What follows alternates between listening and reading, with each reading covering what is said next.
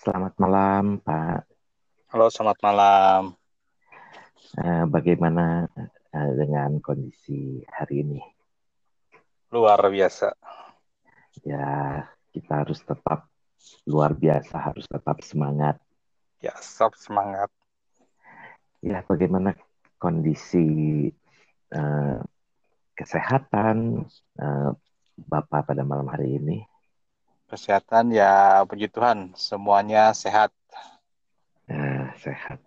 Memang kalau sedang wabah penyakit seperti sekarang ini, uh, yang biasanya dipertanyakan adalah bagaimana kesehatan. Betul tidak? ya betul. Tapi ya dengan banyaknya di rumah malah makin subur, Pak. Nah, makin subur ya. Tapi mengalami kekhawatiran dari uh, wabah ini, Pak? Uh, kekhawatiran sih sebenarnya bukan karena apa namanya penyakitnya ya, tapi kalau menurut saya kekhawatirannya karena efek dari setelah penyakitnya ini berlalu. Hmm, uh, efeknya. Seperti sekarang, uh, seperti sekarang kan yang udah mulai mulai mulai kerasa itu kan uh, apa namanya ya semuanya jadi lebih terasa terasa lebih boros ya. Terasa lebih boros. biasa kan uh, biasa kan kalau kita kunjungan ke customer gitu kan uh, kita makan siang dikasih terus kadang kalau kita keluar makan sore makan sore uh, dikasih sama customer. Sekarang semua harus di rumah jadi seolah-olah kan kesannya lebih boros ya kesannya lebih boros ya iya uh, dengan masak sendiri di rumah bersama keluarga seperti itu, apakah memang uh, jadi boros atau memang uh, kita beli sesuatu dengan harga yang cukup banyak yang harus kita bayar? Apakah kan itu kan untuk beberapa hari, Pak? Betul betul. Uh, saya sih tipikal orang senang makan rumah. Jadi uh, memang dulu juga sering masak, cuman memang kalau dulu kan masaknya bisa satu kali masak bisa buat dua hari, pak. Kalau sekarang satu kali masak buat satu hari. Karena kan biasa biasa kan kita masak tuh kan misalnya buat makan malam, terus uh, uh, siang buat bekal istri, buat bekal anak. Uh, kadang-kadang malam masih ada sisa. Jadi kita uh. malam makan makan makanan menu yang sama. Okay. Nah sekarang kan dengan kondisi begini uh, masak siang makan di rumah, malam makan di rumah sudah habis. Gitu. Jadi, Jadi kita kebanyakan makan di rumah yang harus berpikir uh, apa aja nih makanannya gitu. Iya betul. Memang ya kalau dibilang lebih sehat ya lebih sehat sih betul. Tapi ya, ya makin lebih boros dah. Soalnya saya kerasa biasa beras 5 kilo bisa satu bulan setengah sekarang satu bulan sudah habis. Luar biasa ya. Seperti itulah gitu. Jadi kalau kita mau bicara bukan soal kita takut terhadap COVID-19 tetapi uh, kita mengalami kekhawatiran uh, terhadap sosial ekonomi ya Betul, betul, betul. Memang ini cukup uh, apa ya istilahnya cukup uh, mengubah banyak hal. Iya, betul, betul, betul. Dari pendapatan, dari cara kerja, dari bagaimana kita uh, menghadapi situasi ini ya apa ini semua dengan di rumah saja pasti banyak efeknya. Betul, betul. Banyak sekali. Efeknya mau nggak mau cepat lapar gitu ya. lapar ya kebetulan apa ya eh, anak saya itu tergolong orang yang sangat disiplin. Jadi jam 12 harus tank makan, jam harus tank makan gitu. Jadi kalau dulu kan kita kadang-kadang gua baru makan gitu. Terus kadang-kadang kalau siangnya nggak makan ya sudahlah gitu. Sekarang kan harus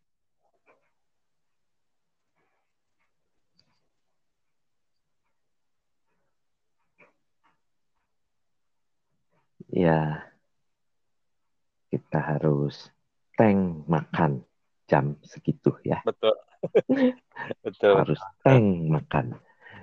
Ya tapi juga eh, dengan tank makan jam 12, tank makan jam 5 sore, tapi kan di luar jam itu kadang-kadang eh, apa ya mulut karena mungkin eh, kita di rumah mulut tuh maunya makan melulu gitu. Nyemil inilah nyemil Ya, itulah gitu Betul. Tapi karena apa ya? Karena kita istilahnya kan memang lagi program work from home, bekerja di rumah gitu, betul bekerja dari rumah. Jadi memang ya selain jam-jam itu ya kita memang harus bekerja ya. iya benar Jadi tidak tidak ada istilah buat santai, buat berlala dan memang dan kebetulan saya kan bekerja di bidang IT. Nah, itu justru dengan work from home itu malah makin beban kerjanya makin besar gitu. Jadi kadang-kadang nggak ingat, aduh, udah jam 12 lagi nih, setengah 12 sudah siap-siap harus nyiapin makan gitu. Terus lagi lagi kerja dia, aduh, udah jam 5 lagi nih, harus siap-siap makan lagi gitu. Jadi nggak nggak kerasa sih laparnya karena karena kerjanya itu. dengan work from home itu eh, kita jadi lupa makan juga ya Betul, betul, betul. Eh, malah jadi lupa makan. Kalau biasa kan kita kalau di customer kan sedikit-sedikit, oh ini ada ada kue, oh ini ada minum apa be- bebas gitu kan. Karena customer saya kan ada beberapa yang di kafe gitu ya. kalau Jadi kalau di kafe. kalau kita lupa makan seperti itu kan seharusnya biaya makan di rumah itu nggak lebih besar dong Pak kan tetap kan Pak harus sayur Pak. Kayak kan kalau dulu kan kita beli eh, ke pasar gitu kan ya. ya Beli ke pasar sekali beli ke pasar ya bisa buat dua minggu gitu. Mm-mm. Sekarang memang kita ke pasar dua, dua minggu sekali, tapi di tengah-tengah kalau misalnya ada yang kurang-kurang dikit, kita sekarang jadi ragu-ragu buat ke pasar. Jadi lebih jadi ke supermarket. supermarket Nah, supermarket harganya lumayan Iya. juga. tapi betul saya Seperti itu. saya juga ngerasain eh, apa ya biaya hidup di rumah itu jauh lebih besar dibanding Betul, betul, betul. eh, apa ya situasi normal kita makan di luar. Makan di luar juga nggak lebih mahal dari makan di rumah begitu. Karena kita Betul, betul, betul. kadang-kadang kan cuma sepuluh ribu. Kalau berdua ya dua puluh ribu atau juga paling mahal lima puluh ribu gitu. Tapi Iya, kalau iya, masak di rumah mungkin bisa lebih dari itu gitu ya. Iya, betul. Hal yang simpel aja misalnya eh, kita bicara bubur gitu. Kalau kita beli bubur ya paling mahal 15.000 ribu. Berdua 30.000 ribu. Tapi kalau kita bikin sendiri kan nggak mungkin beli, bikin bubur yang ayamnya aja udah berapa. betul Eh, bubur eh, tukang bubur di rumah saya yang lewat pagi-pagi cuma berapa cuma enam ribu atau tujuh ribu Ya, betul. sangat murah sekali sebenarnya Betul. Sekarang kalau kita bikin sendiri ayam kampungnya berapa? Kan kita nggak mungkin pakai ayam boiler kan? iya Kalau kita bikin pasti ayam kampung, minimal ayam pejantan. Belum Ben- beli cakwe. Nggak mungkin beli cakwe yang dua ribuan. Pasti kita beli minimal yang di kelenteng empat ribu, enam ribu sekarang. Sekarang enam ribu.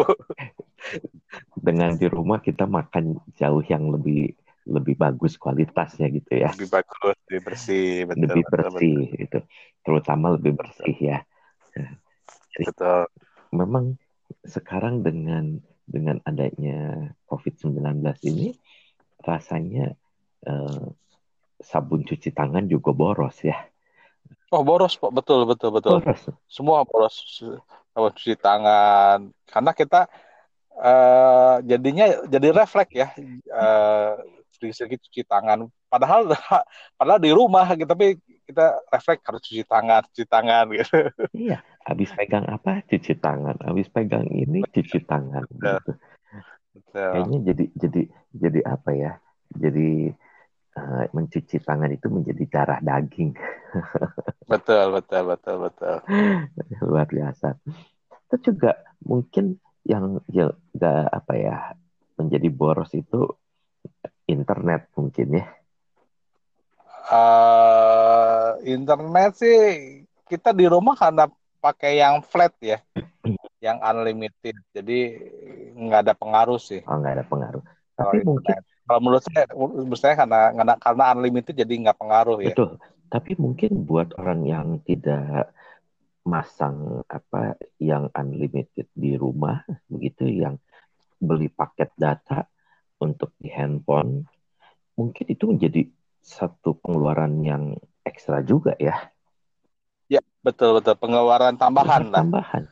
Anak sekolah betul, betul. sekarang harus harus uh, belajar dari rumah pakai internet betul betul itu boros termasuk boros kalau dia tidak punya apa ya internet yang uh, bulanan gitu ya betul, betul. makanya uh, harus harus bijak lah harus bijak. Jadi kita lihat misalnya uh, uh, kayak seperti kemarin kan ada paket nih hanya bayar seribu dapat 30 giga gitu kan. Iya betul. Nah kita kita harus coba melihat betul nggak? Ya kalau hanya buat istilahnya kerja biasa sih kalau menurut saya oke okay lah betul. gitu.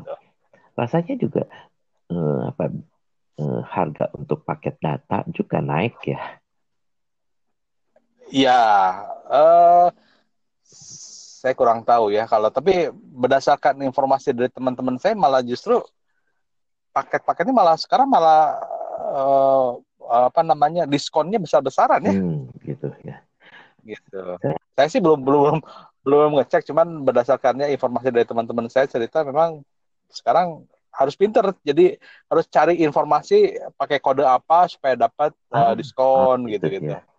Betul, ada betul. yang bilang juga ke saya yang biasanya 5 giga itu satu bulan, sekarang 5 giga cuma lima hari. Betul, betul, betul. Itu udah pasti. Karena work from home dan belajar di rumah itu ternyata mengeluarkan biaya internet pasti lebih mahal meskipun betul, mungkin betul, betul, kita betul. cari yang diskon ya. Betul, betul. Makanya harus harus harus bijak lah. Kita harus bijak. Jadi uh, cari-cari informasi. Kalau yang buat prabayar ya, buat prabayar harus cari-cari informasi mana yang mana yang murah, mana yang diskon. Ya kita cobalah gitu. Hmm. Memang memang ada ada plus minusnya. Uh, biasanya yang murah-murah itu kalau dipakai apa namanya uh, terus-terusan itu pasti ada sekian menit dia putus gitu pak. Oke okay, betul. Hmm. Itu.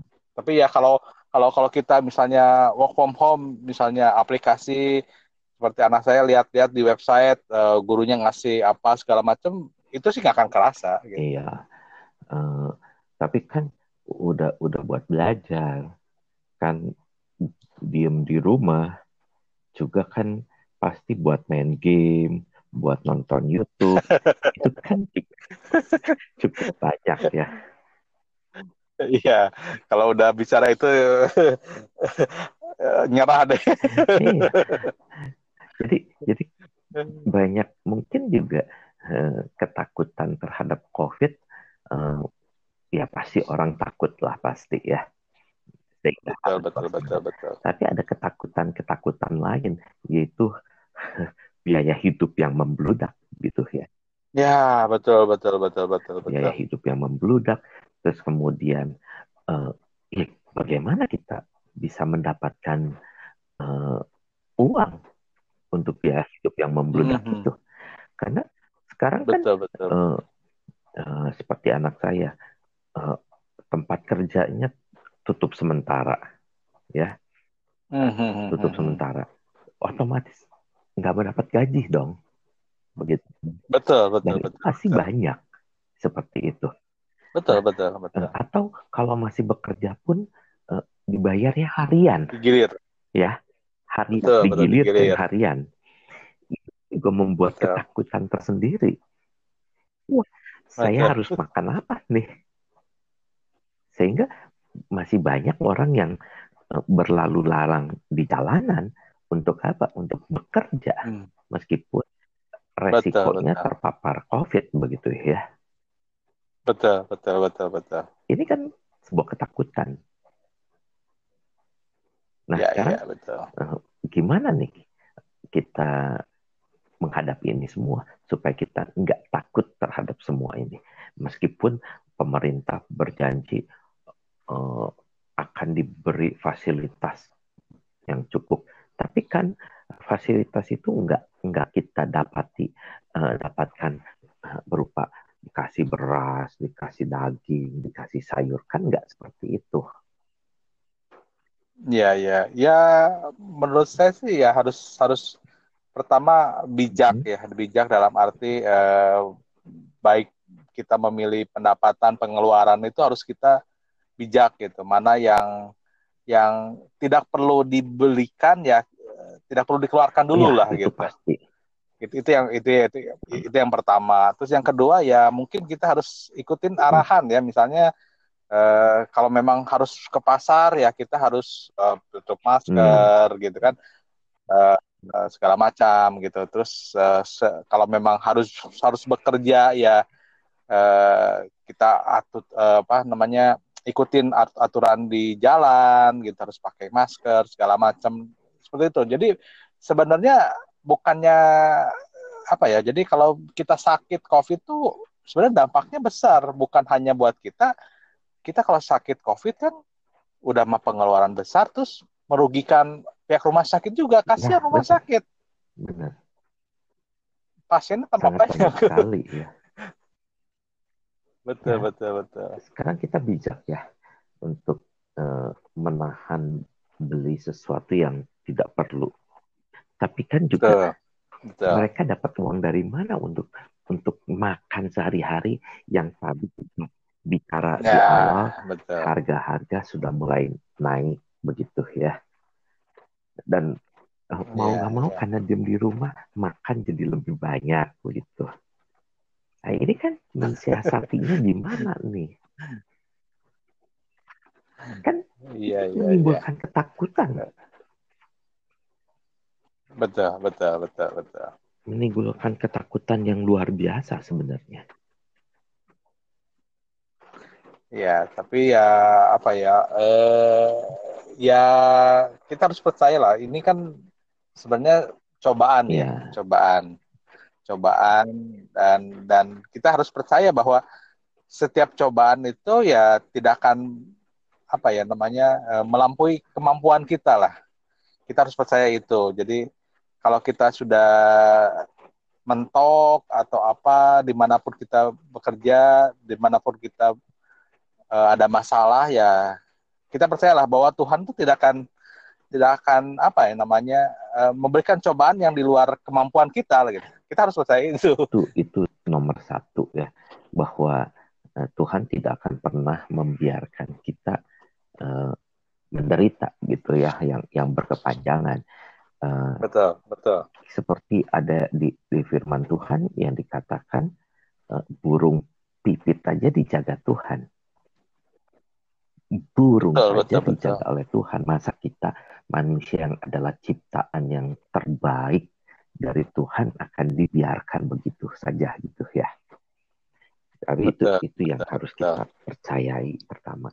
Tetapi di dalam kita beriman buat Tuhan menjaga kita, berarti kita juga tetap harus berpikir logik begitu bukan bukan nantang Tuhan begitu ya.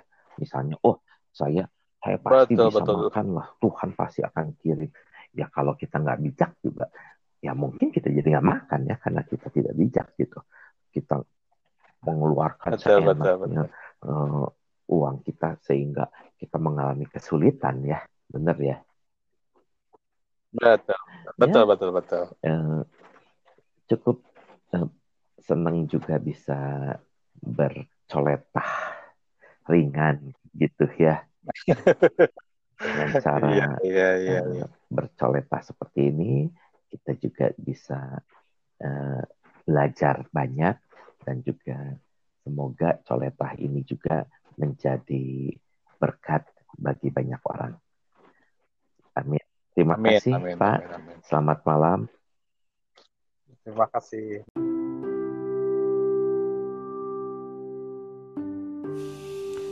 Selamat berjumpa lagi di dalam renungan singkat pada saat ini. Tema yang akan kita bahas bersama adalah bersukacitalah. Kita bisa perhatikan dari Filipi 4 ayat 4 dikatakan bersukacitalah senantiasa dalam Tuhan.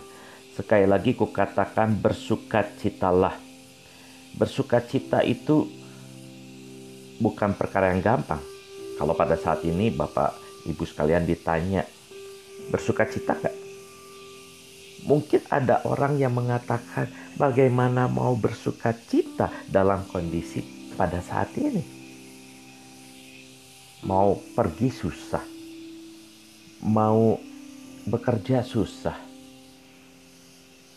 Semua terbatas Wah, mungkin ada yang bicara gara-gara corona yang nggak kelihatan kita jadi susah. Oleh karena itu saya katakan bersuka cita itu tidak gampang. Biasanya orang eh, tidak puas dengan apa yang kita miliki, kita mengeluh. Capek sedikit, kita ngeluh Lapar sedikit kita ngeluh.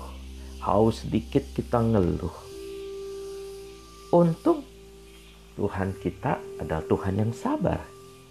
Kalau nggak sabar, bagaimana?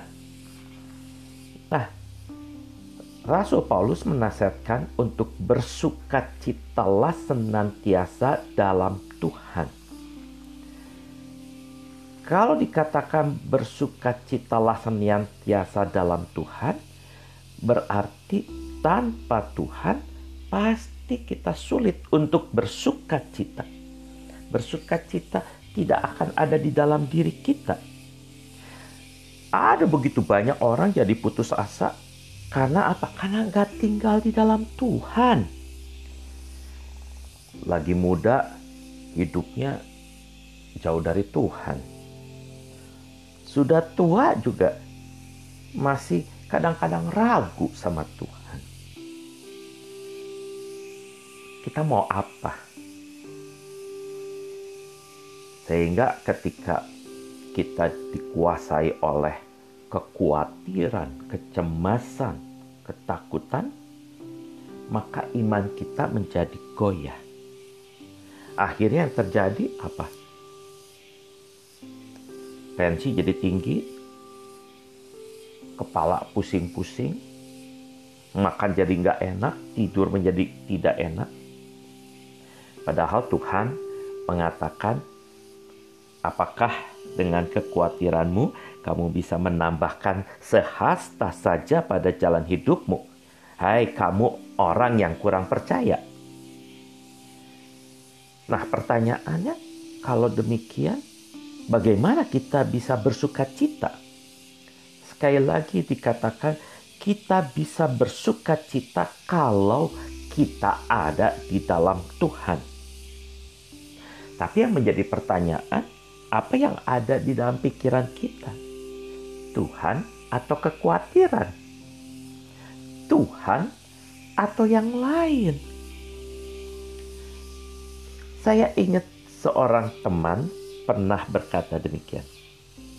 Kalau kita mau tahu seberapa besar Tuhan bisa bekerja dalam hidup kita, sebesar ruang di hati kita yang kita sediakan untuk Tuhan bekerja. Itu artinya kita hidup di dalam Tuhan dan membiarkan Tuhan ada di dalam hidup kita. Oleh karena itu, orang yang bersuka cita di dalam Tuhan mengandalkan Tuhan dalam pergumulan hidupnya bukan berdasarkan kekuatan dirinya sendiri. Masalah boleh ada dan masalah pasti ada. Kekhawatiran, kecemasan boleh mampir, tapi tidak boleh tinggal lama-lama dan menguasai pikiran kita. Sehingga membuat kita bisa menjadi stres, kemudian kita menjadi merasa tidak enak segala-galanya. Lalu bawaannya kita marah-marah. Ya, Bapak Ibu sekalian, kalau kita mengandalkan diri sendiri, maka dalam hidup ini kita merasa Tuhan tidak ada. Kalau Rasul Paulus memberi pesan kepada jemaat Filipi untuk bersuka citalah senantiasa, apalagi diulang sampai dua kali, bukan berarti Rasul Paulus menyuruh jemaat di Filipi untuk tidak memikirkan masalah. Tetapi Rasul Paulus mengingatkan jemaat Filipi untuk menghadapi setiap permasalahan dalam hidupnya. Setiap permasalahan dihadapi tidak boleh dengan kecemasan, ketakutan, kekhawatiran. Karena apa? Karena ada Tuhan. Ada Tuhan yang selalu hidup, Tuhan yang selalu memelihara, Tuhan yang ada untuk kita semua. Jadi, buat apa kita dikuasai oleh kecemasan? Apalagi sampai kita stres kalau udah stres kita nggak bisa apa-apa. Dalam menghadapi kasus corona pada saat ini, yang tidak boleh terjadi dalam kehidupan kita adalah stres, khawatir. Tetapi yang harus kita lakukan adalah waspada, berjaga-jaga, menjaga kesehatan kita, menjaga kebersihan, dan mengandalkan Tuhan. Kalau kita bisa melakukan itu semua, pasti kita bisa bersuka cita meskipun kita berada di rumah saja. Memang tidak mudah. Saya juga bisa mengalami kebosanan tinggal di rumah lama-lama. Tapi mari kita mencari sebuah kegiatan kegiatan yang mengandalkan Tuhan yang bisa membuat kita tidak stres. Nah, iman bisa goyah kalau tidak ada sukacita. Kalau tidak ada sukacita, kita bisa melupakan Tuhan bisa menyalahkan Tuhan, bisa ngeluh terus kepada Tuhan. Tetapi ketika kita punya sukacita di dalam Tuhan, maka kita mengandalkan Tuhan di dalam segala hal. Nah, Bapak Ibu sekalian, di dalam menghadapi situasi ini yang harus diubah adalah cara pandang kita psikologi kita supaya kita mengandalkan Tuhan. Kita semangat supaya kita selalu bersuka cita karena apa? Karena kita mengandalkan Tuhan. Jadi kita tidak bisa mengatakan, aduh di rumah saja capek, di rumah saja kita nggak bisa apa-apa stres. Oh, kita masih banyak yang bisa kita lakukan sehingga kita bisa bersuka cita. Bapak Ibu sekalian, keindahan alam bisa kita tetap nikmati. Di pagi hari kita masih bisa mendengarkan suara riuh burung, suara riuh kumbang yang mungkin sudah jarang kita temui. Kita boleh bersuka cita untuk itu semua kita juga bisa bersuka cita di dalam Tuhan. Karena? Karena kita boleh bertemu setiap hari bisa bercengkrama dengan keluarga kita. Seharusnya ini membawa sukacita buat kita semua. Mari kita terus bersuka cita. Jangan pernah putus asa. Ada Tuhan yang selalu menjaga hidup kita. Tuhan memberkati kita semua. Amin.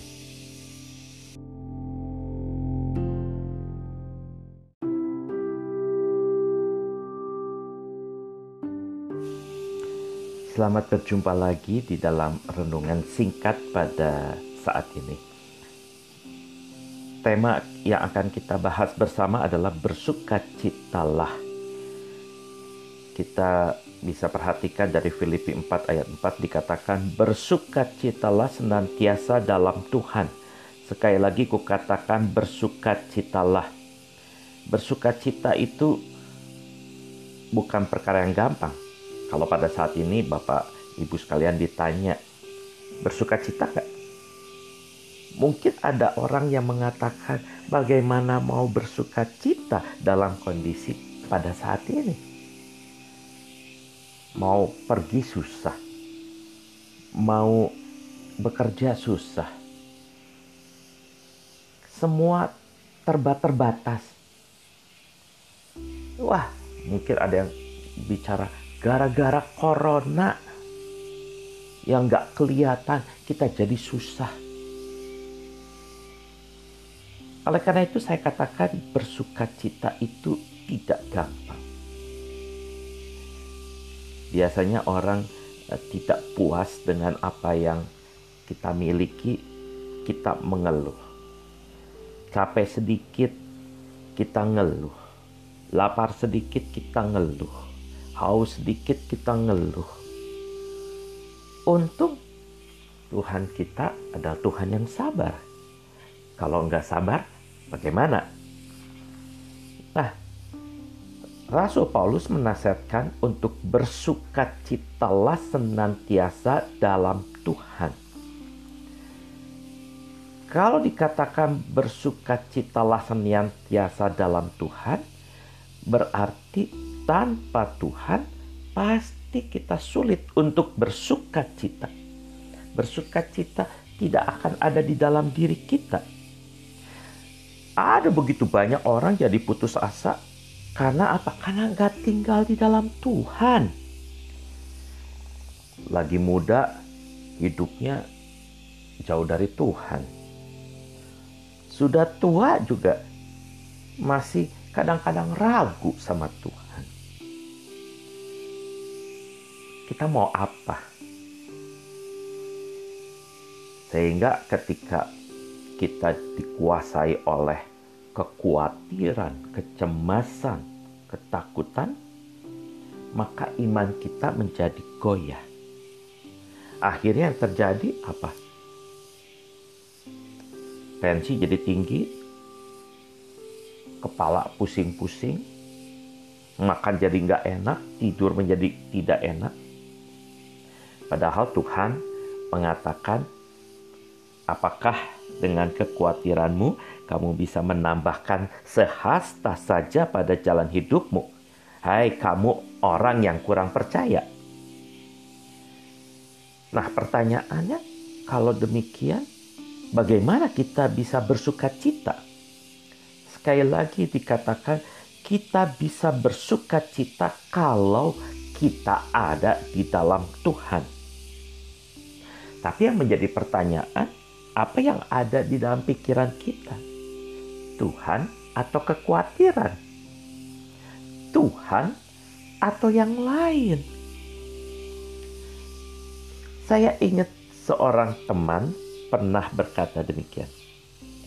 Kalau kita mau tahu seberapa besar Tuhan bisa bekerja dalam hidup kita, sebesar ruang di hati kita yang kita sediakan untuk Tuhan bekerja.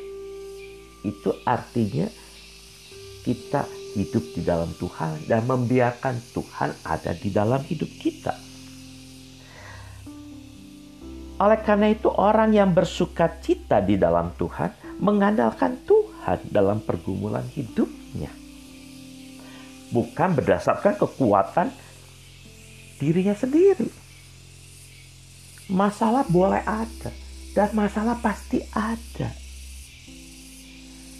Kekhawatiran, kecemasan boleh mampir, tapi tidak boleh tinggal lama-lama dan menguasai pikiran kita.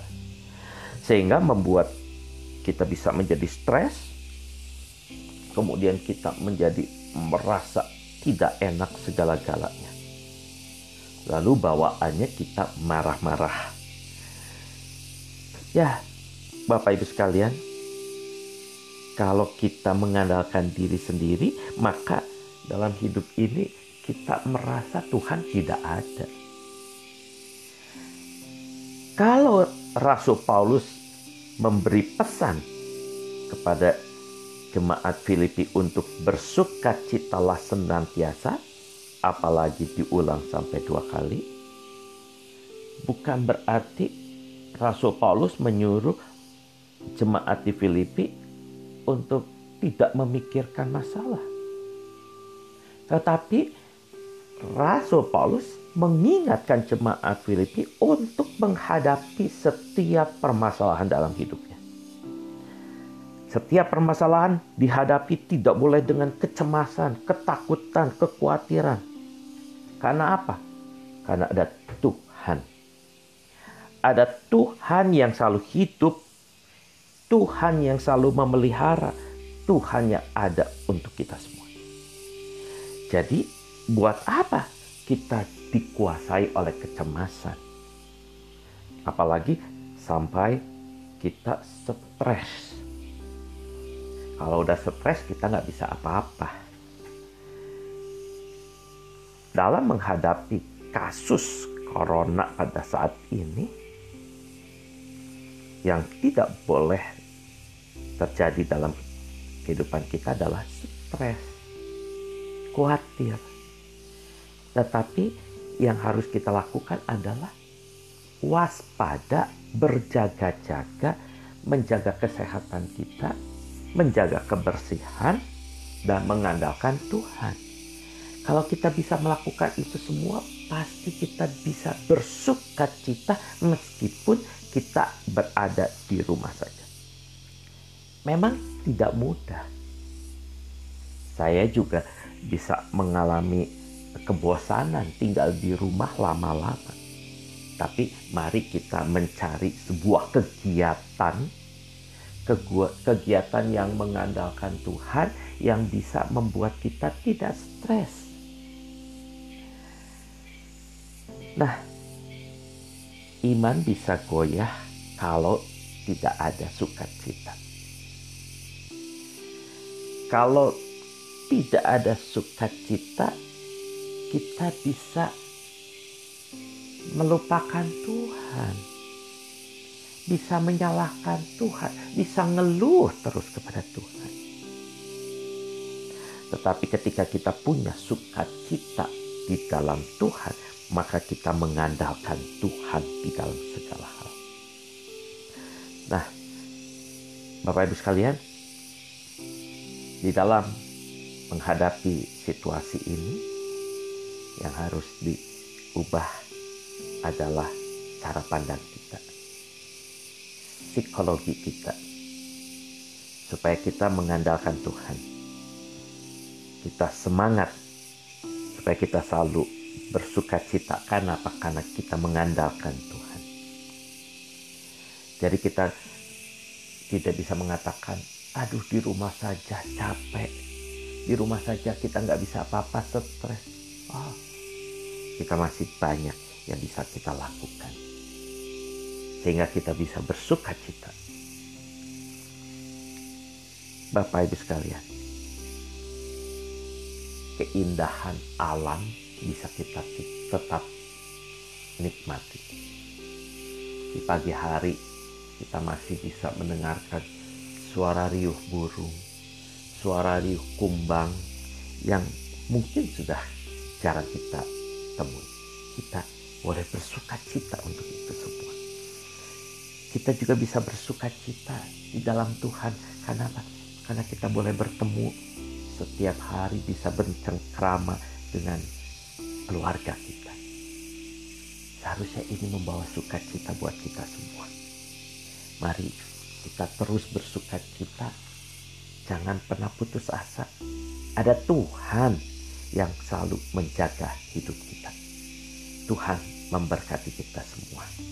Amin.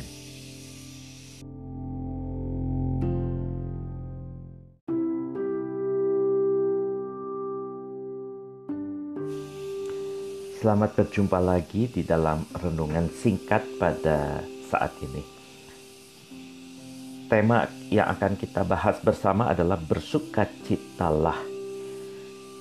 Kita bisa perhatikan dari Filipi 4 ayat 4 dikatakan bersukacitalah senantiasa dalam Tuhan.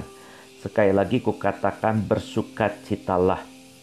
Bersukacita itu bukan perkara yang gampang. Kalau pada saat ini Bapak Ibu sekalian ditanya bersukacita gak? Mungkin ada orang yang mengatakan bagaimana mau bersukacita dalam kondisi pada saat ini. Mau pergi susah. Mau bekerja susah. Semua terbatas. Wah, mungkin ada yang bicara gara-gara corona yang gak kelihatan kita jadi susah oleh karena itu saya katakan bersuka cita itu tidak gampang. Biasanya orang eh, tidak puas dengan apa yang kita miliki, kita mengeluh. Capek sedikit, kita ngeluh. Lapar sedikit, kita ngeluh. Haus sedikit, kita ngeluh. Untung Tuhan kita adalah Tuhan yang sabar. Kalau nggak sabar, Bagaimana? Nah, Rasul Paulus menasihatkan untuk bersukacitalah senantiasa dalam Tuhan. Kalau dikatakan bersukacitalah senantiasa dalam Tuhan, berarti tanpa Tuhan pasti kita sulit untuk bersukacita. Bersukacita tidak akan ada di dalam diri kita ada begitu banyak orang jadi putus asa karena apa? Karena nggak tinggal di dalam Tuhan. Lagi muda, hidupnya jauh dari Tuhan. Sudah tua juga masih kadang-kadang ragu sama Tuhan. Kita mau apa? Sehingga ketika kita dikuasai oleh kekhawatiran, kecemasan, ketakutan, maka iman kita menjadi goyah. Akhirnya yang terjadi apa? Tensi jadi tinggi, kepala pusing-pusing, makan jadi nggak enak, tidur menjadi tidak enak. Padahal Tuhan mengatakan, apakah dengan kekhawatiranmu, kamu bisa menambahkan sehasta saja pada jalan hidupmu. Hai kamu orang yang kurang percaya. Nah pertanyaannya, kalau demikian, bagaimana kita bisa bersuka cita? Sekali lagi dikatakan, kita bisa bersuka cita kalau kita ada di dalam Tuhan. Tapi yang menjadi pertanyaan, apa yang ada di dalam pikiran kita? Tuhan atau kekhawatiran? Tuhan atau yang lain? Saya ingat seorang teman pernah berkata demikian. Kalau kita mau tahu seberapa besar Tuhan bisa bekerja dalam hidup kita, sebesar ruang di hati kita yang kita sediakan untuk Tuhan bekerja itu artinya kita hidup di dalam Tuhan dan membiarkan Tuhan ada di dalam hidup kita. Oleh karena itu, orang yang bersuka cita di dalam Tuhan mengandalkan Tuhan dalam pergumulan hidupnya, bukan berdasarkan kekuatan dirinya sendiri. Masalah boleh ada, dan masalah pasti ada kekhawatiran, kecemasan boleh mampir, tapi tidak boleh tinggal lama-lama dan menguasai pikiran kita. Sehingga membuat kita bisa menjadi stres, kemudian kita menjadi merasa tidak enak segala-galanya. Lalu bawaannya kita marah-marah. Ya, Bapak Ibu sekalian, kalau kita mengandalkan diri sendiri, maka dalam hidup ini kita merasa Tuhan tidak ada. Kalau Rasul Paulus memberi pesan kepada jemaat Filipi untuk bersuka citalah senantiasa, apalagi diulang sampai dua kali, bukan berarti Rasul Paulus menyuruh jemaat di Filipi untuk tidak memikirkan masalah. Tetapi Rasul Paulus mengingatkan jemaat Filipi untuk menghadapi setiap permasalahan dalam hidupnya. Setiap permasalahan dihadapi tidak boleh dengan kecemasan, ketakutan, kekhawatiran. Karena apa? Karena ada Tuhan. Ada Tuhan yang selalu hidup, Tuhan yang selalu memelihara, Tuhan yang ada untuk kita semua. Jadi, buat apa kita dikuasai oleh kecemasan. Apalagi sampai kita stres. Kalau udah stres kita nggak bisa apa-apa. Dalam menghadapi kasus corona pada saat ini, yang tidak boleh terjadi dalam kehidupan kita adalah stres, khawatir. Tetapi yang harus kita lakukan adalah waspada, berjaga-jaga, menjaga kesehatan kita, menjaga kebersihan, dan mengandalkan Tuhan. Kalau kita bisa melakukan itu semua, pasti kita bisa bersuka cita meskipun kita berada di rumah saja. Memang tidak mudah. Saya juga bisa mengalami kebosanan tinggal di rumah lama-lama. Tapi mari kita mencari sebuah kegiatan, kegiatan yang mengandalkan Tuhan yang bisa membuat kita tidak stres. Nah, iman bisa goyah kalau tidak ada sukacita. Kalau tidak ada sukacita, kita bisa melupakan Tuhan. Bisa menyalahkan Tuhan, bisa ngeluh terus kepada Tuhan. Tetapi ketika kita punya sukacita di dalam Tuhan, maka kita mengandalkan Tuhan di dalam segala hal. Nah, Bapak Ibu sekalian, di dalam menghadapi situasi ini, yang harus diubah adalah cara pandang kita, psikologi kita, supaya kita mengandalkan Tuhan. Kita semangat supaya kita selalu bersuka cita karena apa? Karena kita mengandalkan Tuhan. Jadi kita tidak bisa mengatakan, aduh di rumah saja capek, di rumah saja kita nggak bisa apa-apa stres. Oh, kita masih banyak yang bisa kita lakukan. Sehingga kita bisa bersuka cita. Bapak Ibu sekalian, keindahan alam bisa kita tetap nikmati. Di pagi hari kita masih bisa mendengarkan suara riuh burung, suara riuh kumbang yang mungkin sudah jarang kita temui. Kita boleh bersuka cita untuk itu semua.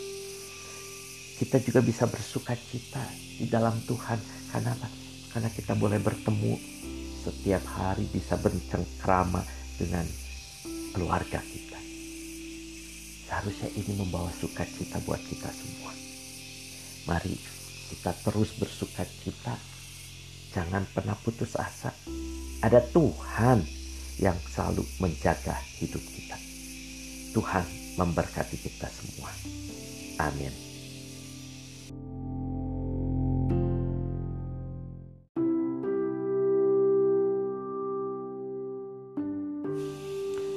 Selamat berjumpa lagi di dalam renungan singkat pada saat ini. Tema yang akan kita bahas bersama adalah bersukacitalah kita bisa perhatikan dari Filipi 4 ayat 4 dikatakan bersukacitalah senantiasa dalam Tuhan. Sekali lagi kukatakan bersukacitalah. Bersukacita itu bukan perkara yang gampang. Kalau pada saat ini Bapak Ibu sekalian ditanya bersukacita gak? Mungkin ada orang yang mengatakan bagaimana mau bersukacita dalam kondisi pada saat ini mau pergi susah, mau bekerja susah. Semua terbat terbatas. Wah, mungkin ada yang bicara gara-gara corona yang nggak kelihatan kita jadi susah. Oleh karena itu saya katakan bersuka cita itu tidak gampang biasanya orang uh, tidak puas dengan apa yang kita miliki, kita mengeluh. Capek sedikit, kita ngeluh. Lapar sedikit, kita ngeluh. Haus sedikit, kita ngeluh. Untung Tuhan kita adalah Tuhan yang sabar. Kalau nggak sabar, bagaimana? Nah, Rasul Paulus menasihatkan untuk bersukacitalah senantiasa dalam Tuhan. Kalau dikatakan bersukacitalah senantiasa dalam Tuhan, berarti tanpa Tuhan pasti kita sulit untuk bersukacita. Bersukacita tidak akan ada di dalam diri kita. Ada begitu banyak orang jadi putus asa karena apa? Karena nggak tinggal di dalam Tuhan. Lagi muda, hidupnya jauh dari Tuhan. Sudah tua juga masih kadang-kadang ragu sama Tuhan. Kita mau apa? Sehingga ketika kita dikuasai oleh kekhawatiran, kecemasan, ketakutan, maka iman kita menjadi goyah. Akhirnya yang terjadi apa? Tensi jadi tinggi, kepala pusing-pusing, makan jadi nggak enak, tidur menjadi tidak enak. Padahal Tuhan mengatakan, apakah dengan kekhawatiranmu kamu bisa menambahkan sehasta saja pada jalan hidupmu. Hai kamu orang yang kurang percaya. Nah pertanyaannya, kalau demikian, bagaimana kita bisa bersuka cita? Sekali lagi dikatakan, kita bisa bersuka cita kalau kita ada di dalam Tuhan. Tapi yang menjadi pertanyaan, apa yang ada di dalam pikiran kita? Tuhan atau kekhawatiran? Tuhan atau yang lain? Saya ingat seorang teman pernah berkata demikian. Kalau kita mau tahu seberapa besar Tuhan bisa bekerja dalam hidup kita, sebesar ruang di hati kita yang kita sediakan untuk Tuhan bekerja. Itu artinya kita hidup di dalam Tuhan dan membiarkan Tuhan ada di dalam hidup kita.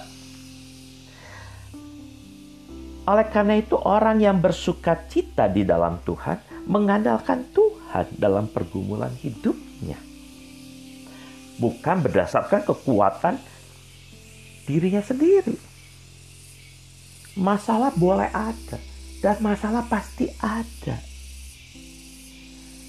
Kekhawatiran, kecemasan boleh mampir, tapi tidak boleh tinggal lama-lama dan menguasai pikiran kita.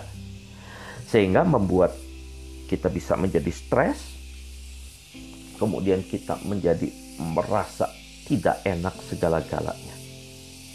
Lalu bawaannya kita marah-marah.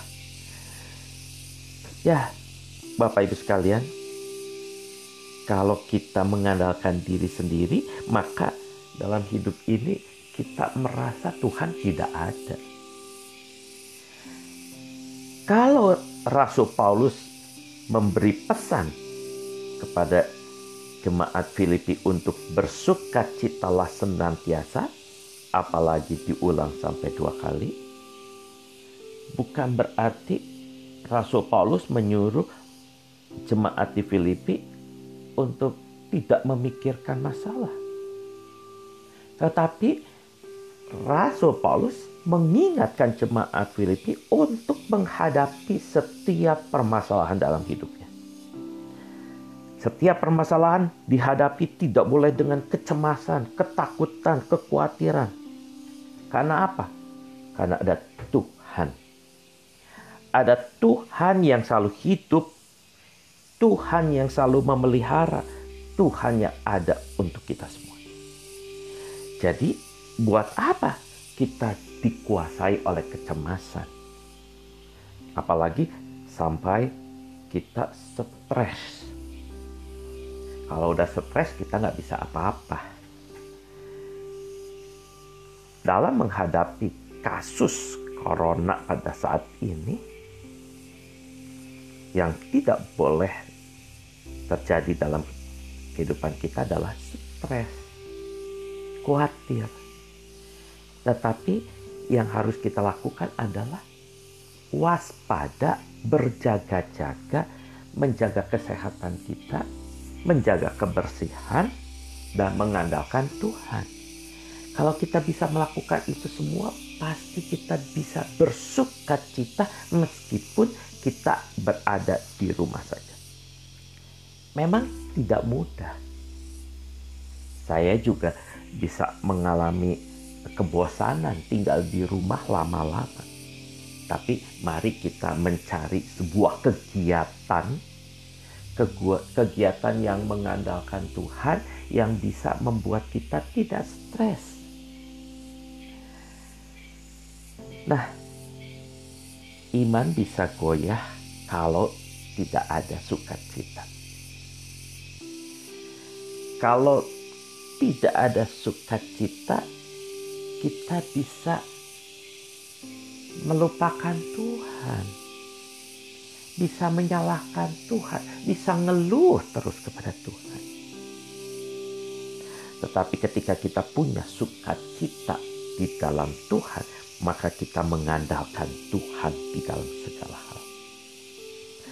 Nah, Bapak Ibu sekalian, di dalam menghadapi situasi ini yang harus diubah adalah cara pandang kita psikologi kita supaya kita mengandalkan Tuhan.